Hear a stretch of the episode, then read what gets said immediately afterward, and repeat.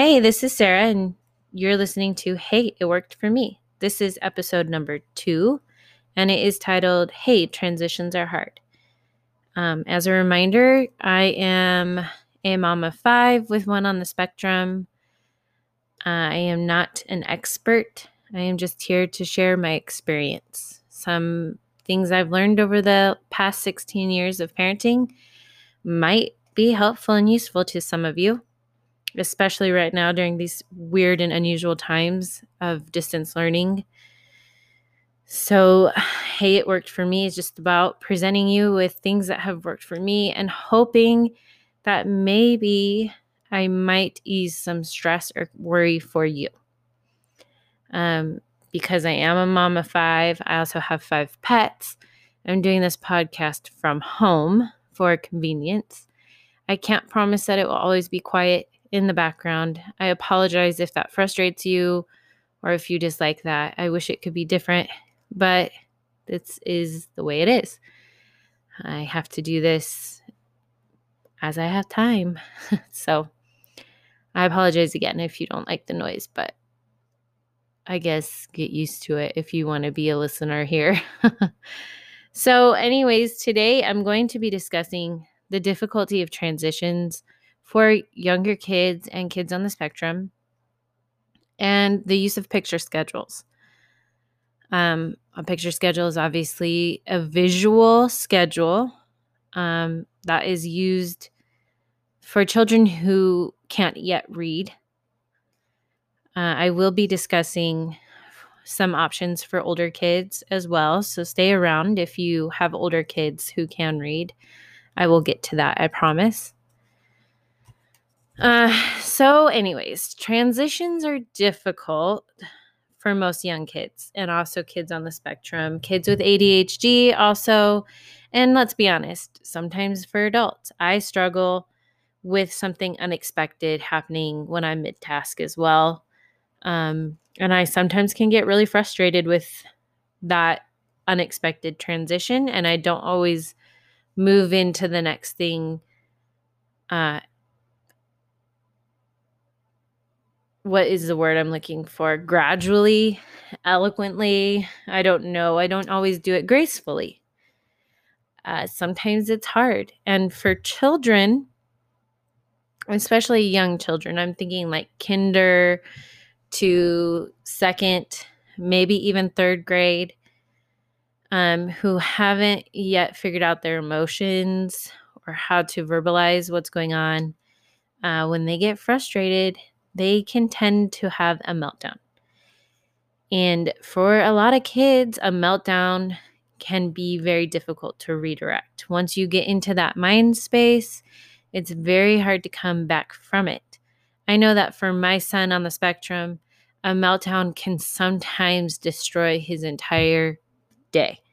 He will go from literally a great morning, focused, good energy, in a great mood, one simple task going awry, causing a meltdown, and he will not be able to get back from that moment for the rest of the day. It will carry over all the way till bedtime on occasion. I mean, it can be quite difficult for everyone for parent, for student, for teacher, uh, for siblings. You know, it, it's hard. So, the more we can do to prepare them and ease through transitions, especially with distance learning, uh, the easier the day will be. The more um, moments you'll have of productive work and the more good mood you'll have, right? The more laughter, the ability to smile, the ability to let things kind of go in the moment when they need to, um, because they're prepared.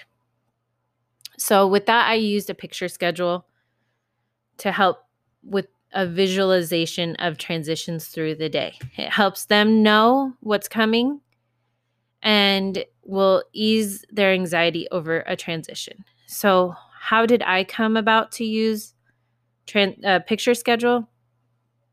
I I came about this as a way of communication for my son with autism. when he was two years old, he's 16 today, but so this was a while ago. But when he was two years old, he was diagnosed with a speech delay. Um, to give you an idea, he qualified for our local early intervention services with more than a 50% delay in just speech alone.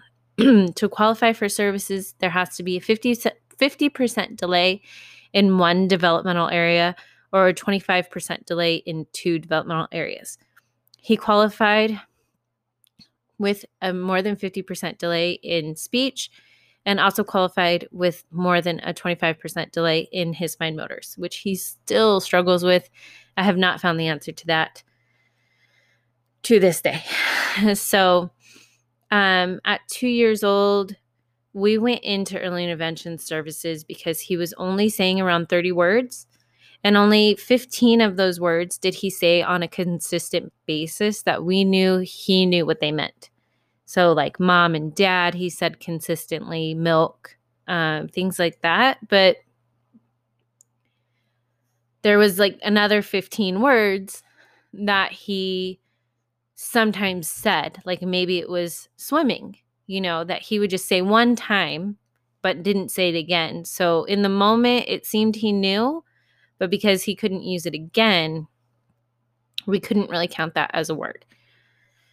So, he qualified for the early intervention services.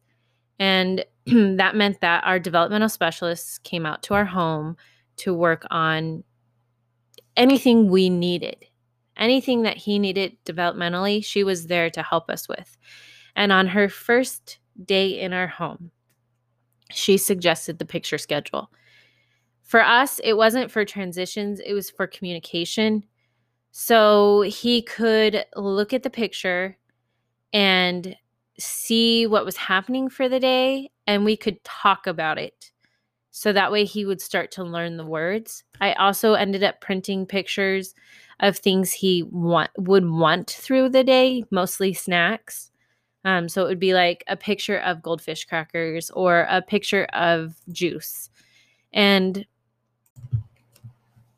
then he would be able to point to a picture or bring it to me and show me what he wanted so that I could uh com- I c- not only know what he wanted but I could repeat the word to him um repetitiveness is what kind of taught him the word so if he brought me the juice I would say oh you want juice let's go get the juice okay now I have the juice. Do you want more juice? Here's your juice. You know, just repetitiveness, as obnoxious as it sounds, maybe to somebody who understands what's going on. For him, it was just teaching him the word. But over time, I learned that this actually really helped with transitions because at night, when I would say bedtime, instead of him getting frustrated, he had already been seeing through the day each step of what we were doing. And so he would know, like, okay, right now I'm having my bath. So that means that next the picture schedule shows is my bedtime. So he just knew what to expect and we could get in there. What I did was I spent a few days taking photographs of every single thing we did. I took pictures of him waking up, getting dressed, brushing his teeth, eating his meals, getting in the car, going to see grandma, coloring, watching TV. I mean, there's no limit to what you can photograph. And then I just velcroed them to my wall. I don't recommend that. I recommend using command strips or something else. If you end up going to my blog at the end of this, um, you'll see what I used for my kindergartner this year.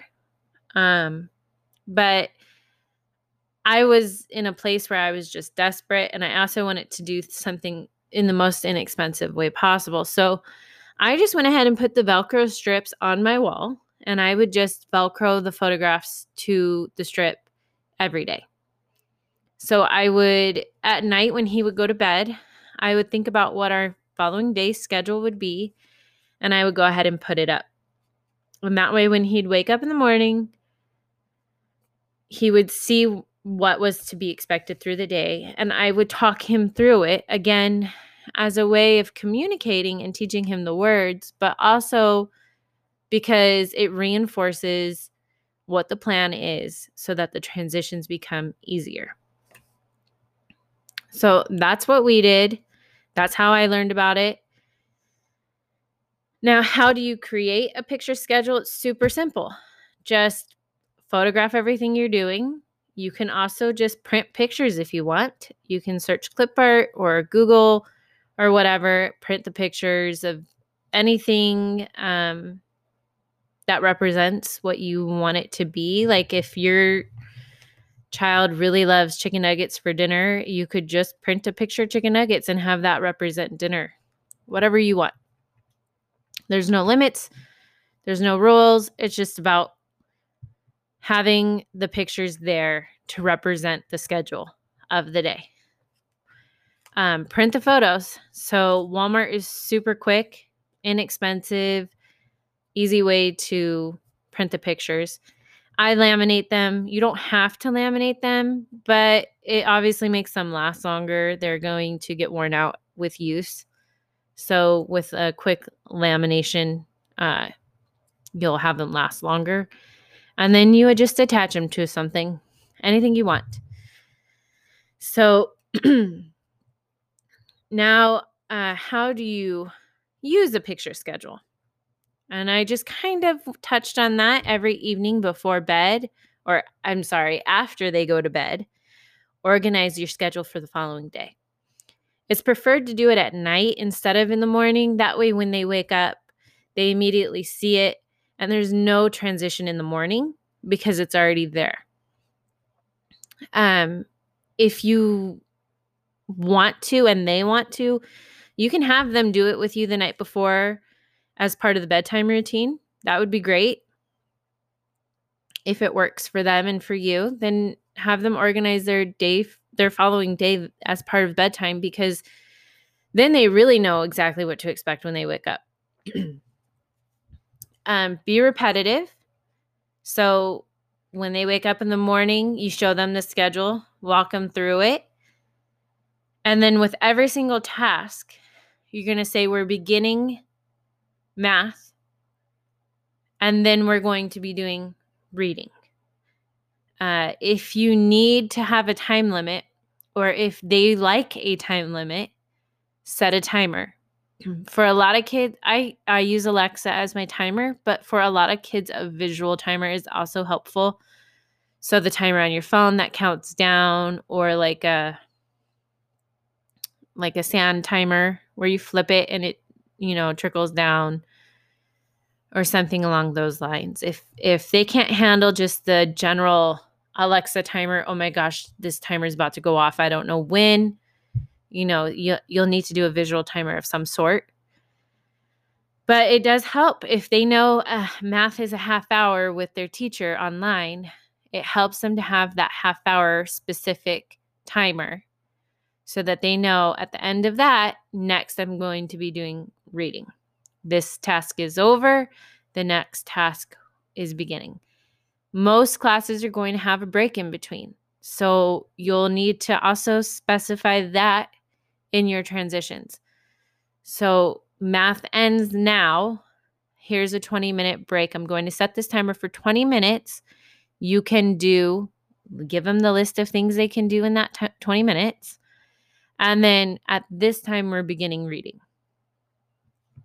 So, like that. Okay. The most important thing is to stick to the schedule. They have to know that they can trust the um the the schedule. They get they have to know that they can trust it. Otherwise, they're still going to have meltdowns because they're not going to believe you when you say next is reading. Uh, if you're switching it up throughout all the time, you know, throughout the day or every day or things like that. There are times that you are going to have to change it. And so when that happens, it's really important to just bring awareness to it. So, hey, uh, your teacher has to cancel this next class. So I'm going to be removing reading. So after math, you're actually going to have a break for an hour instead. Uh, or something along those lines. You have to make sure that they understand this is changing.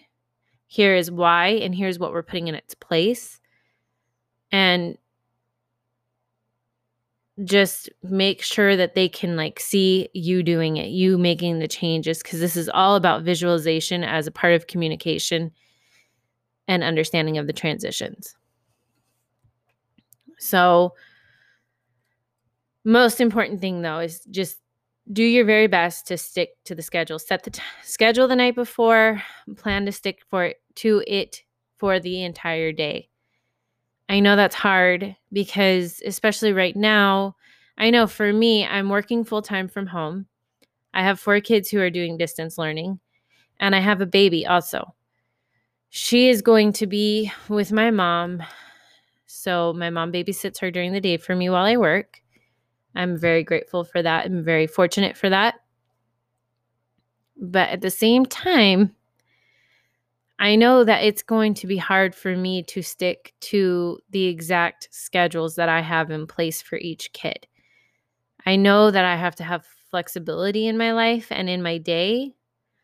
But in order for my son with autism and my kindergartner to be successful at distance learning, I am going to have to do my best to make sure that their schedules remain as close to what is planned for the day as possible. So it might be harder on me with my work schedule, it might be hard with the baby, but it's important for them. And at the end of the day, them having less meltdowns and less moments of fight over their schoolwork, the actual actually the easier it'll be for me. So even if it seems difficult and overwhelming right now, I know it's going to end up being easier in the end. Might take me a little bit of time to get used to it, but I'll be able to do it and so will you. I know that. So, what about older kids? Kids who can read. You know, they might feel that the picture schedule is a little too baby for them, and I completely understand that. So I would recommend just having a schedule still of visualization of something fun, something co- uh, colorful. So think of like a bullet journal or these creative planners. If you search planners on Pinterest, you'll find um, things to give you ideas. You don't want to make it overwhelmingly busy because that can be really overwhelming, also. And um, for someone who's like on the spectrum or with ADHD, it might it might be too busy. It might be too much to make them feel organized. So don't get crazy with it, but at the same time, you want it to be fun and exciting to look at. So there are a ton of apps and tools to use if you prefer digital over paper. Our family really loves to do a combination of digital and paper. So I am using um, GoodNotes on my iPad to create a digital planner that will set reminders. I will use the kids' phones or Alexas or something along those lines. I'll figure it out. I haven't yet, but to set them reminders hey, it's time for class now. But then we also really like to print something that they can look at as often as they need. So, again, similar to the picture schedule, but it will be um, with words instead of pictures that they can read. But it's just something that they can visualize, something they can look at and see and know what to expect next and start preparing themselves for the next task when they need to. Uh, most of all, you just have to be patient and understand that the most difficult transition for all of us right now with distance learning is this transition from home to school. You, usually, kids wake up, get ready, and leave the house to go to school. And that is their marker, that is their transition to change from my home mind to my school mind my home behavior to my school behavior. And they're not going to get that right now. So what are we going to do to make sure they understand the transition from this is home to this is school? It's hard. It's really hard. I've been thinking about it every single day in my own home and trying to figure out what to do. The best I have right now is the kids are still going to get up, get dressed, get ready, eat breakfast just like they would on a regular school day. And then we're going to move to our desks and we're going to start school on time, just like we normally would. And they're going to use their schedules, their visualizations to know what to expect through the day. And really, that's the best we can do right now. Things might change. We haven't started distance learning here yet. We start in one week from today. So things might change still for me, but right now, this is what I think is going to work the best. So that's what I'm going with. So I want to thank you again for listening. I know that I'm still learning how to do this, so I might be kind of boring. I know I take a lot of deep breaths. I know that I say um a lot. I know that I take a lot of pauses in my sentences. I'm realizing that I don't t- speak very fluently. I guess I wasn't designed for radio originally. Um, but I still think I have information to share that might be helpful to some. So I'm still going to continue to do it despite the fact that I think that this might be a little bit boring to some. Um, but I want to thank you, especially if you made it to the end of this. I really want to thank you for listening. And go to my blog. The blog is heyitworkedforme.com. On the blog, it will have all of the same information that I just shared, really, but also some photographs to show you what I'm doing or have done. And um what else? Oh, next episode is going to be about well, I don't want to share. I don't want to like ruin the surprise cuz it's going to be kind of confusing a little bit. But it's about flexibility. I know I just told you that you have to be super consistent and stay on schedule. But the next episode is going to be about some flexibility as well. So make sure you come back and join me next Tuesday for that. Do I don't know, what do you do on a podcast? You follow, subscribe, something along those lines. Make sure you do that so that you get notified on the next episode. Make sure you go to my blog and follow that. Read through it. I would love it if you left me a comment or a question or anything that you you know, would like to hear about, see if maybe I have some insight on, leave me a comment and let me know. And again, thank you so much for listening. I appreciate it so much. And I hope that anything I'm sharing is just going to ease a tiny bit of stress for you. I really do. And good luck, distance learning fellow parents. Bye.